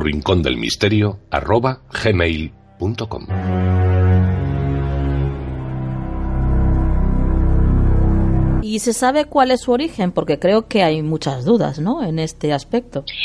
Como todo en su vida, su origen también es incierto. Según la Enciclopedia Real Masónica de Kenneth Mackenzie, algunas de las posibilidades son que pudo haber nacido en Bohemia, la actual Alemania. Según el marqués de Crequis, nació en Estrasburgo. Sería de origen judío y su verdadero nombre Simon Wolf. También hay quien cree que en realidad se trataba de un jesuita español de nombre Aymar, o un marqués nacido en Portugal, el hijo de una princesa italiana y nacido en San Germano, aunque tal vez la fuente más fiable sea su amigo, el príncipe Karl von Hessel-Kaisel, un ocultista avanzado y pariente de su madre. Asegura haber escuchado al propio conde decir que era hijo de Rakoczy Ferenc, regente de Transilvania, quien peleó por la independencia de Hungría ante Austria, y como en la historia húngara el regente es una especie de héroe nacional, su vida está documentada y curiosamente se cuenta que uno de sus hijos era tan precoz que a los 12 años manejaba casi todos los idiomas conocidos. Pero que cuando su padre fue perseguido y destronado por Carlos VI, hicieron correr el rumor de su muerte cuando en realidad fue enviado a las dependencias de Florencia, al cuidado de un tal Gian Gastone, el último de los Medicis a los catorce años se destacó en el movimiento francmasónico italiano, seguramente influenciado por la educación de los Medici, que eran afines a la hermandad, a la par que continuaba sus estudios en la Universidad de Siena. ¿Y qué fue de su padre? Bueno, o de su supuesto padre. ¿Por qué? Bueno, mm, su padre muere en el exilio en 1735, concretamente alojado por el sultán en Turquía y Saint Germain, en ese entonces conocido como el príncipe Rákóczi, viaja a Turquía por este motivo precisamente. Pero en esos mismos momentos es visto también en Holanda, estableciendo contacto con Sir Lon, un Rosacruz prominente y presidente de la Royal Society de Londres. Y cuando el sultán decide enviarlo en misión diplomática a Transilvania, a su vez es visto como huésped del Shah de Persia, y para esto solo existe una explicación, y es que controlaba la llamada bilocación, o lo que es lo mismo, podía estar en dos sitios al mismo tiempo. Supuestamente como príncipe Rákóczi muere un año después que su padre, tal vez porque de otra manera se hubiera visto ligado a la vida oficial de Hungría, es decir, que su muerte en apariencia fue fingida, porque luego sería visto en Escocia, donde vive misteriosamente, hasta que de allí se traslada a Alemania y Austria con misiones industriales, de donde sale para estudiar alquimia en la India. ¿Y cuándo aparece por primera vez el nombre de Saint Germain? Los primeros testimonios documentados aparecen en 1745 es en esta época cuando ejercía de músico e incluso los editores Walsh de Londres habían publicado algunas obras suyas, pero le fueron encontradas unas cartas en su poder y se lo acusó de apoyar la causa de los Estuardo, dentro del contexto de la causa jacobita y la invasión de Escocia. Por lo menos es lo que se entiende al leerse una carta oficial donde se relata el arresto de un hombre extraño, que se hace llamar conde de Saint Germain, no dice a nadie quién es, ni de dónde viene. Admite que este no es su verdadero nombre, canta y toca el violín magníficamente, pero está loco. Sin embargo, extrañamente fue liberado o escapó. Es en estos años cuando ya era asiduo a los eventos más distinguidos de Viena, y llevaba siempre una gran cantidad de diamantes con él que utilizaba en vez de dinero. En una oportunidad fue capaz de sanar contra todo pronóstico al mariscal francés Belize, que había sido herido de gravedad, y en agradecimiento se lo llevó a París, donde estaba muy ligado a los círculos de la corte de Francia. Una vez allí le presentan a Madame Pompadour y esta a su vez a Luis XV. Algunos biógrafos sostienen que le contó su procedencia aristocrática al rey para ser aceptado, y como era un destacado diplomático y estratega político, Luis XV comenzó a frecuentarlo como consejero. O sea, que se rodeaba de, gente, pues, de, de alto standing, ¿no? Exactamente. Eh, y tal es así que Luis XV le asignó un apartamento espacioso en el propio castillo, es decir, que lo consideraba como a uno de sus amigos. Eh, esto provocó la ira y la envidia de muchos cortesanos, motivo por el cual comenzó a extenderse el rumor de que era el amante de Madame Pompadour, que era un charlatán o incluso un espía infiltrado.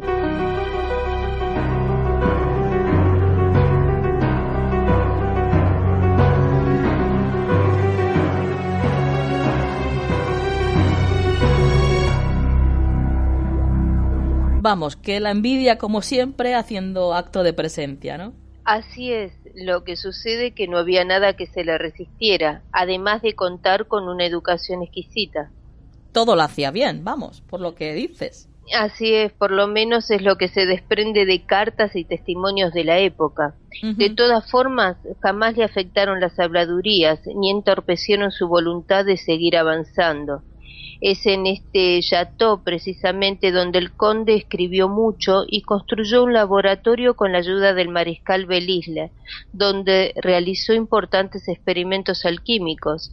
También se encargó de apartar varios cuartos para sus reuniones secretas con los líderes y representantes de la Hermandad Rosacruz venidos de varias partes de Europa tales como el barón de Gleichen, la marquesa d'Urfé y la madre de Caterina II de Rusia, casi la antesala del Club Bilderberg. Eh, esto además señala el papel importante que siempre han tenido los miembros de la hermandad, ya que jugaron en la creación y la operación de las redes de inteligencia nacional e internacional a través de la historia, porque recordemos que Luis XV era conocedor de estas reuniones y se trataba en esos momentos de una de las cortes más importantes de Europa, mientras que públicamente se mostraba como un enemigo de la francmasonería. Años después eh, fue enviado por Luis XV a La Haya en una misión diplomática, donde conoce al gran Casanova, quien en sus memorias lo describiría como un gran impostor, y no es de extrañar después de que le robara todo el protagonismo de la velada, aunque paradójicamente demostraba un especial reconocimiento por él porque entre otras cosas escribió que la más gustosa cena que tuve fue con Madame de Robert Gergi, quien acudió con el famoso aventurero conocido bajo el nombre de Conde de Saint Germain. Era educado, manejaba distintas lenguas, era notable músico y químico, además de ser bien parecido y manejar un trato perfecto ante las damas. Afirmaba con confianza tener más de 300 años de edad, poseer el secreto de la medicina universal, controlar la naturaleza y fundir diamantes. Bueno, la verdad es que escuchando esa descripción no es de extrañar que sintiera celos de alguien como él. ¿eh? Lo que es notable y que participara de una cena porque creo que haber leído alguna vez que, que no comía. Por lo menos eh, eso afirma muchos documentos, que nadie jamás lo vio comer. El mismo Casanova escribe que durante toda la cena lo único que hizo Saint Germain fue hablar sin probar bocado, aunque de él se afirmarían muchas cosas extrañas, no solo esta. Por ejemplo, el conde Covent en una carta diría que Saint Germain había realizado bajo sus propios ojos la transmutación de hierro en un metal tan hermoso como el, como el oro. Continuando con su vida, luego de la muerte de Luis XV, se marcha a Holanda y adopta el nombre de Conde de Surmont, mientras que en Bélgica adopta la identidad de Marqués de Montferrat, y en cada sitio instalando un laboratorio. Resumiendo, sus apariciones posteriores documentadas podemos mencionar que en 1768 se lo sitúa en Rusia, en una conferencia junto a la emperatriz Catalina la Grande, y es declarado oficial del ejército ruso bajo el nombre de General Wildon. Seis años más tarde se lo sitúa en Nuremberg con Carlos Alejandro, también con la intención de instalar otro laboratorio. Allí se presenta como el príncipe Rákóczi, retomando su identidad, y en la última parte de 1776 se presenta en Alemania ante el príncipe Federico Augusto como francmasón de cuarto grado. Además, atendió una alta reunión de Consejo de Rosacruces en Leipzig y ayudó a establecer un colegio y un laboratorio Rosacruz en Dresden.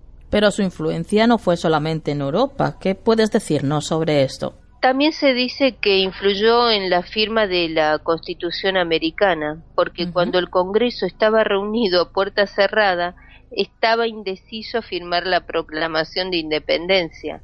Y se dice que un extraño apareció entre ellos y entregó un discurso apasionado exhortándolos a firmar, diciendo firmen ese documento, y este extraño sería el propio San Germán. Bueno, bueno, o sea que estaba en todos los araos. en todas partes. Madre mía. ¿Y se sabe algo sobre su muerte o bueno, o desaparición? Porque si no moría, eh, sabe?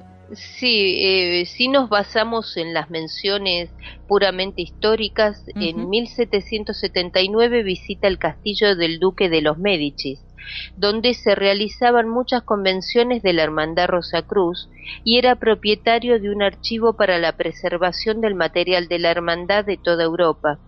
Posteriormente es contratado por el príncipe Karl de Hesse quien era el máximo dirigente de la estricta observancia, eh, con quien permaneció hasta 1784, que se dice que murió.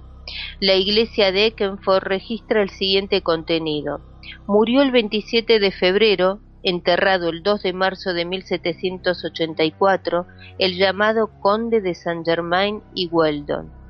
Sin embargo, no son pocos los que reportaron encuentros con Saint Germain en años posteriores, tales como Madame Blavatsky, que afirma haber estado con él, o en los círculos literarios que se organizaba a mediados del siglo XIX en París ante gente como Balzac eh, o Dumas, quien pudo inspirarse en su figura para dar vida al conde de Montecristo. El conde de Chalons dijo haber conversado con Saint Germain en 1788 en la plaza de San Marcos en Venecia y en 1920 el obispo Leadbeater de la Iglesia Católica Liberal, paseando en Roma, dijo haberse encontrado con Saint Germain vestido como cualquier caballero italiano y conversaron por más de una hora. ¿Y qué habría de cierto en en esta influencia que, se dice con los Illuminati? Bueno, eh, en principio sus enseñanzas, la de San Germain dentro de la Hermandad Rosacruz, parece que inspiraron a Adam Weishaupt en la creación de los Illuminati de Baviera, y el mismo Saint Germain siguió muy de cerca este movimiento al introducirse la masonería. Y sus obras más importantes, porque tengo entendido que de algunas no hay pruebas, ¿no? Sí, sí, hay muchos textos eh, apócrifos. Eh, por ejemplo, en su doctrina secreta, Madame Blavatsky cita un par de ensayos sobre numerología que atribuye al propio Saint Germain. También se asegura que existe un pequeño volumen escrito por él en la Biblioteca Nacional de París. Eh, sobre este mismo tema, justamente, aunque oficialmente no se ha podido dar con este texto. En, realidad se le pueden atribuir con razonable certeza dos. Uno de ellos es la Santísima Trinosofía, un libro de alquimia cabalizada, eh, bastante accesible y editado también en español, que viene a ser una síntesis de tres corrientes herméticas, la gnóstica, la rosacruz y la masónica. Este manuscrito se encontró en manos de Caligostro, el famoso conde que creó la masonería egipcia, y fue asesinado en los calabozos de la Inquisición de Roma, quienes incautaron el libro. Y se encuentra el original en la Biblioteca de Francia, donde lo llevó Napoleón III. El otro texto, y cuyo original forma parte de la colección de Manly Hall, se trata de un volumen impreso en formato triangular titulado La Sagrada Magia Revelada a Moisés, recuperada en un monumento egipcio y cuidadosamente preservada en Asia bajo la custodia de un dragón alado. Vaya título. Vaya. sí, sí, muy corto. sobre todo. Este texto es consultado por innumerables logias masonas. Está escrito a la manera de los manuales de magia ceremonial, ofreciendo instrucciones muy específicas y seguramente codificadas sobre cómo proceder para consumar rituales. Las enseñanzas de Saint Germain hablaban sobre las infinitas posibilidades que habitan en el interior de cada uno de nosotros y que a través de una práctica disciplinada y guiada por determinados principios, el ser humano puede y debe orientar toda su energía a emanciparse del mundo material para acceder a la interacción con la divinidad, que es de donde provenimos, y lograr así iluminar nuestra alma y de esta manera tener acceso al conocimiento universal que está efectivamente dentro nuestro, aunque lamentablemente para la mayoría permanezca dormido. Saint Germain personificó una especie de renacentismo místico, del cual se nutrió la Sociedad Teosófica de Madame Blavatsky, de quien ya hablamos en otro programa. Correcto. Y el movimiento conocido como New Age, de quien su foto es su avatar. En síntesis, el conde de Saint Germain está ligado a la alquimia, a la masonería, al camino Rosacruz, la sociedad teosófica e incluso a los Illuminati, ofreciendo una enseñanza del concepto de la unidad, aunque lo importante no es qué enseñanzas espirituales decides adoptar, sino la honestidad y la dignidad con que lo hagas. En definitiva, como dice el refrán, todos los ríos del espíritu nacen y terminan en una misma fuente. Efectivamente, así es. Yo recuerdo haber leído un, un libro que es muy famoso. Yo creía que era de él, porque además se titula así, el libro de oro de Saint Germain. Pero por lo visto no fue escrito por él, ¿no? Por lo que nos estás comentando. Bueno, lo que se dice es que él eh, sus enseñ- enseñanzas eh, las impartía también eh, eh, a través de, de otras personas, como maestro ascendido justamente. Es el caso de Madame Blavatsky, que Sí. lo habíamos hablado en Claro. una oportunidad. Claro, Entonces, eh, seguramente se trate de uno de estos libros. Sí, también tengo otro que es de astrología según Saint Germain. Sí. Y que además recomiendo a, a todo el mundo. Y, y la verdad es que pff, es increíble lo completo que es. Es increíble. Y en el libro de oro de Saint Germain, la enseñanza principal es eh, la importancia que tenemos a la hora de hablar, ¿no? Y eh, la importancia del decir el yo soy. Yo soy, exactamente. Sí, el ser consciente de lo que cada uno es y utilizar ese yo soy en las frases, ¿no? Cotidianas. Sí, sí, y, y incluso habla de no culpabilizar a, a otro. Efectivamente. Bueno, María, un placer como siempre estar contigo y aprender una noche más a tu lado. El placer es mío, Nuria, como siempre. Y nos vemos dentro de muy poquito. Nos escuchamos, mejor dicho. ¿eh? Así, así es, cuando gustes. Buenas noches. Buenas noches y hasta la próxima.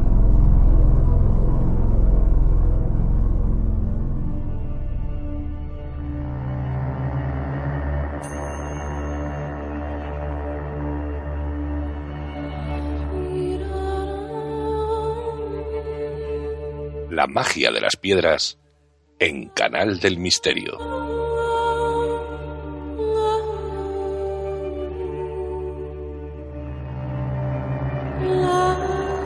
Entramos en el mágico mundo de las gemas y lo hacemos como siempre de la mano de María Jesús Morano.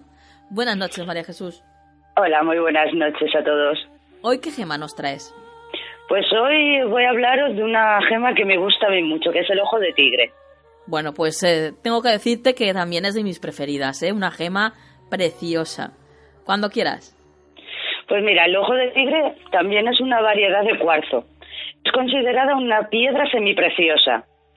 Tiene un color amarillo, pardo y dorado en forma de bandas. Y sus tonalidades reúnen el fuego del sol y la calidez de la tierra. Si es sometida a altas temperaturas, el ojo de tigre puede cambiar a tonos rojizos y así crearse el ojo de buey. Su nombre en latín es Oculus tigris, por el, por el parecido con el ojo de este animal. Es un limpiador general del organismo a todos los niveles. Las tonalidades más claras ayudan a acceder a nuestra realidad física, mientras que las tonalidades más oscuras nos conectan con nuestra fuerza interior. En la Edad Media la llevaban colgada al cuello para ahuyentar de los sortilegios y de los demonios. Era un gran talismán para viajeros, conquistadores y los cruzados, para que les influye- influyese valor y protección en las tierras lejanas. También era la piedra de favorita de ladrones y jugadores. La utilizaban junto con dos primas hermanas del ojo de tigre, que son el ojo de gato y el ojo de halcón, para asegurarse el triunfo en el juego y en los negocios. Vaya. Y mira, ya en la actualidad y muy recientemente es usada en la elaboración de perfumes, convirtiendo a este a través de su elixir en portador de los beneficios y, pro- y propiedades de este mineral.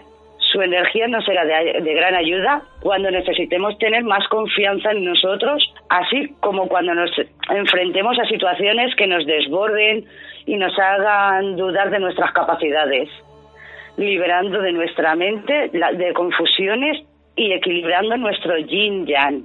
Es una gran fuente de energía, valor y suerte y es conocido su poder protector por lo que se utiliza mucho como amuleto contra el mal de ojo. Físicamente también nos protege y trata pro- problemas oculares, favoreciéndonos la visión nocturna. Útil también contra la artrosis, las afecciones coronarias y cerebrales previene de angina de, pecho, limpia las vías respiratorias y es de gran ayuda en resfriados y afecciones pulmonares. Mm, También detiene las hemorragias, purifica la sangre y contribuye a una buena circulación sanguínea. nos regula el metabolismo y cura de dolores de garganta. Eh, debe purificarse con frecuencia para que pueda hacer su, su trabajo y mantenga sus propiedades.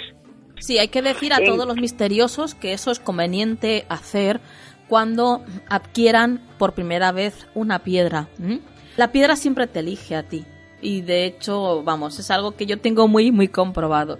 Y como os decía, cuando tenéis por primera vez una piedra hay que limpiarla, porque esa piedra ha absorbido un montón de energías de donde estaba, de personas que la han ido tocando. Entonces es conveniente limpiarla. ¿De qué manera la limpio yo?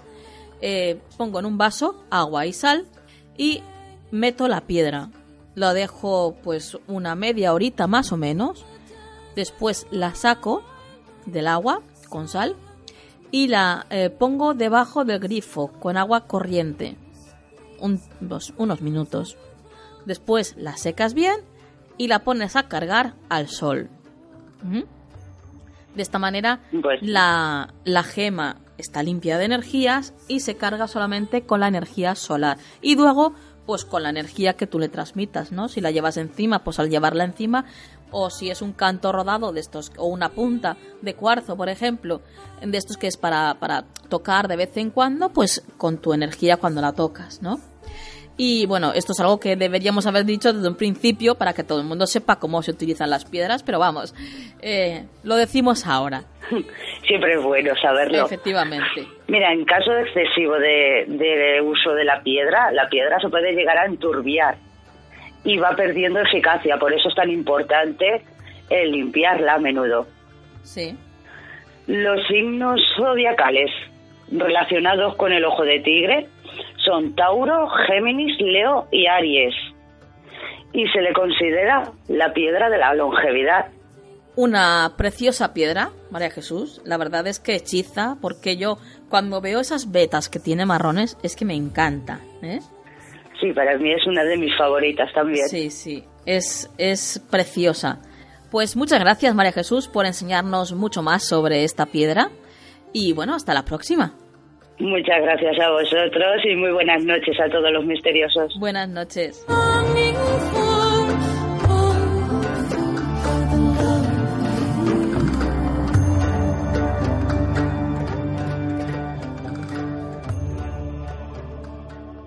Lo insólito en Canal del Misterio.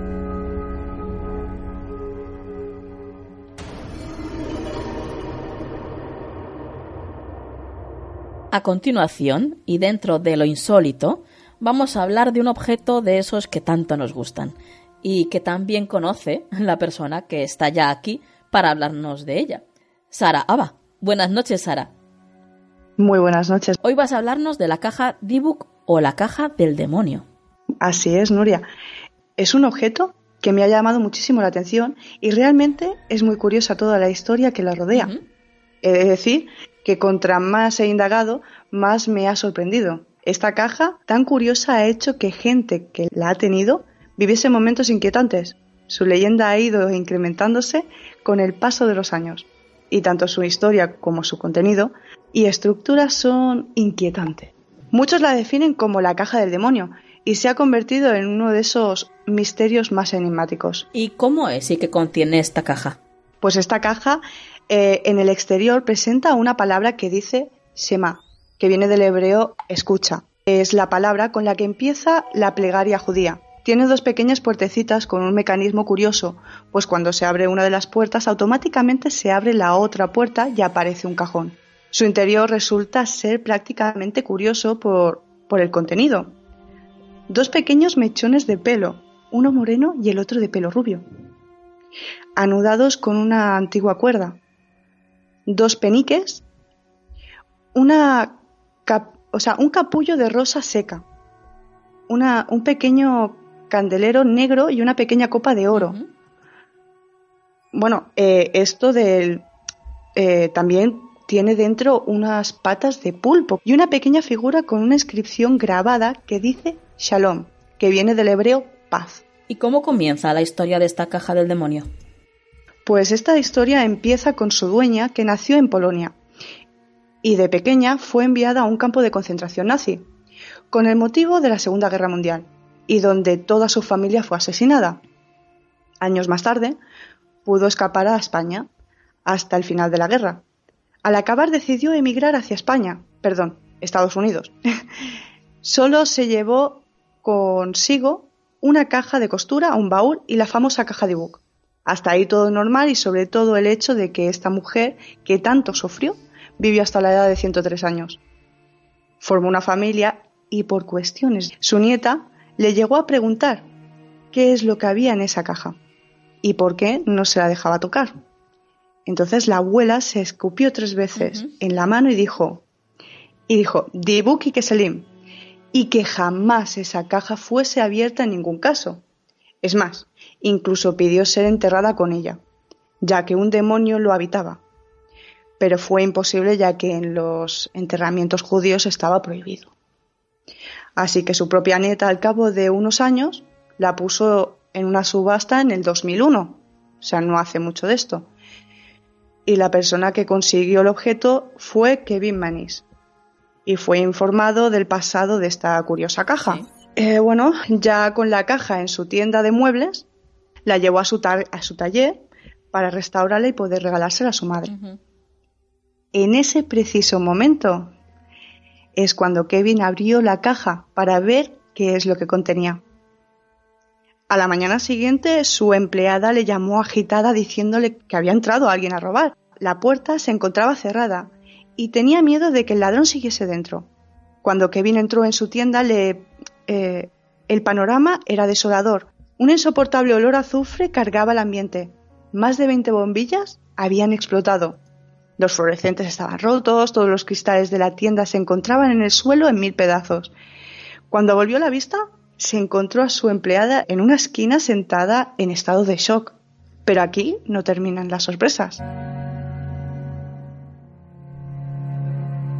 Al cabo de unos días, se celebraba el cumpleaños de su madre y Kevin decide regalarle la caja. Y ella encantada acepta ese regalo. Pero todos se quedan estupefactos porque pocos minutos después su madre se queda paralizada en el sofá junto a la caja. Su madre no, presentaba expresión ninguna en el rostro, pero las lágrimas cubrían su cara. Y es que había sufrido un, accidente cerebrovascular. Al cabo de unos días, le dice a su hijo que no quiere volver a ver esa caja nunca más, que la odiaba, que le hiciera desaparecer, vamos. Al día siguiente, eh, bueno, va a recogerla y se la entrega a su hermana, que a las semanas se la devuelve y le cuenta que las puertas se cierran y se abren sin, ninguna, sin ningún motivo. Eh, sí, bueno, y es en ese momento cuando Kevin decide dársela a su hermano. Y al poco tiempo también se la devuelve. Vamos, que nadie se quedaba con la caja. No. Y bueno, eh, el hermano le dice que de, bueno, que comienza a desprender un olor insoportable. Así que decide ponerla a la venta en su tienda de muebles y al día siguiente una pareja se la compra. Pero curiosamente, a los pocos días se da cuenta de en que en la puerta de su tienda se encuentra la caja. La pareja se la había dejado para no volver a verla. Le dejaron una nota en la que decía así, esta, esta caja contiene el mal, guarda oscuridad. Ya en ese momento, eh, cansado de esta situación, decide quedarse con ella y llevársela a su casa. Pero empieza a no poder dormir. Se despierta entre sueños, empieza a tener una pesadilla recurrente en la que una mujer anciana le golpea. En ocasiones empieza a notar la respiración acelerada de alguien en su rostro. Empieza también a ver sombras, bueno, una sombra mejor dicho, paseándose sobre todo por su casa y ya la cosa empieza a ser desesperante en el momento en el que se empieza a despertar con moratones por todo el cuerpo. Y decide ponerla a la venta en eBay. Bueno, eBay, el sitio donde se vende de todo, hasta cajas endemoniadas, por lo visto. Sí, por lo visto también hay mucha gente misteriosa que está a la espera de algún objeto para cogerlo rápidamente. Igual que la próxima persona era un joven de Missouri que se llamaba Losif y Kevin aseguró la venta para que no hubiese devolución alguna. Cualquiera lo haría en su, en su situación, pero bueno. Vamos, que lo que quería era quitarse la caja de encima. sí. Aunque también te digo que deja muy claro que esta caja demoníaca mm, caiga en manos de un profesional adulto, debido a lo que contiene y oculta. El pobre joven amante del misterio no hacía mucho, o sea, no hizo mucho caso a la advertencia que se daba. A Lossi se le ocurrió la idea de abrir un blog en el que diariamente contaba lo que sucedía en su casa. ¿Y pasaron cosas extrañas en su casa? Efectivamente, Nuria. Todo empezó con fallos eléctricos. La caja se cubría de insectos, las luces se encendían y se apagaban. También empezó a soñar con la anciana y empezó a notar ese olor tan pestilente que otros anteriormente ya habían notado. Losis empezó con una pérdida de pelo bastante importante y en ese momento ya no aguanta más lo que le estaba pasando y decide vendérsela a Jason Haxton, que en ese momento era el director del Museo de Medicina Osteopática de Missouri. Haxton, eh, eh, bueno, era seguidor de Losif y había seguido su blog, pero he de decir que era escéptico y la compró con el propósito de examinar detenidamente. O sea, por curiosidad, más que nada. Exactamente. Pero él y su familia empezaron a sufrir los mismos fenómenos que los anteriores propietarios y decidió guardarla en su oficina del museo y empezaron los continuos problemas informáticos y electrónicos. Entonces se le ocurrió la idea de guardarla en, una furgoneta que tenía en su garaje, esperando que esos fenómenos pasasen, pero no fue así. Toda la familia eh, empezó a tener esas terribles pesadillas con la anciana. ¿Quieres ponerte en contacto con nosotros? Nuestro email, tu rincón del misterio, arroba gmail.com.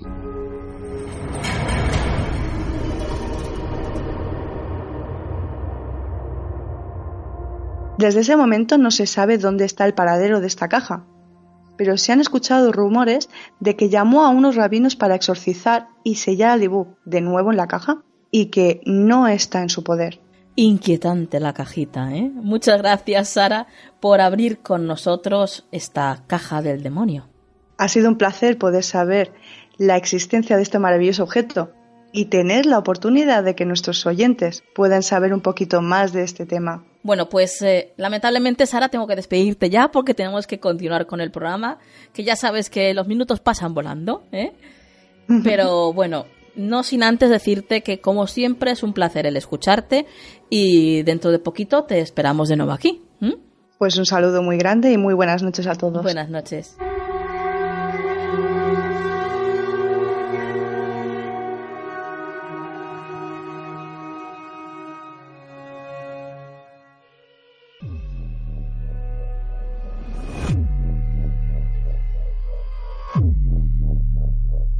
Sí, misteriosos, ya llega la hora del final, pasamos un poquito de la hora, así que os voy a dejar ya directamente con la frase de este programa. Dice así.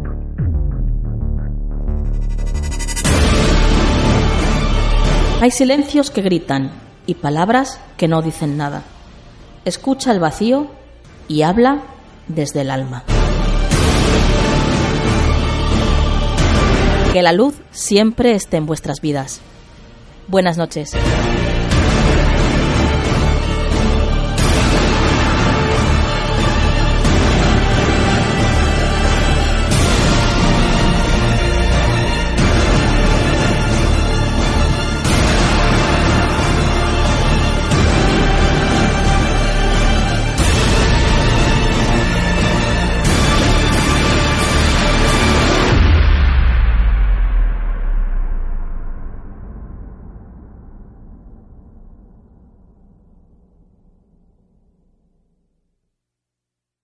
¿Te preocupas por tu familia? Entonces, ¿por qué darles solo huevos ordinarios cuando pueden disfrutar de lo mejor? Eggland's Best, los únicos huevos con ese delicioso sabor fresco de granja, además de la mejor nutrición como 6 veces más vitamina D, 10 veces más vitamina E y 25% menos de grasa saturada que los huevos regulares, además de muchos otros nutrientes importantes. Así que, dales los mejores huevos. Eggland's Best, mejor sabor, mejor nutrición, mejores huevos.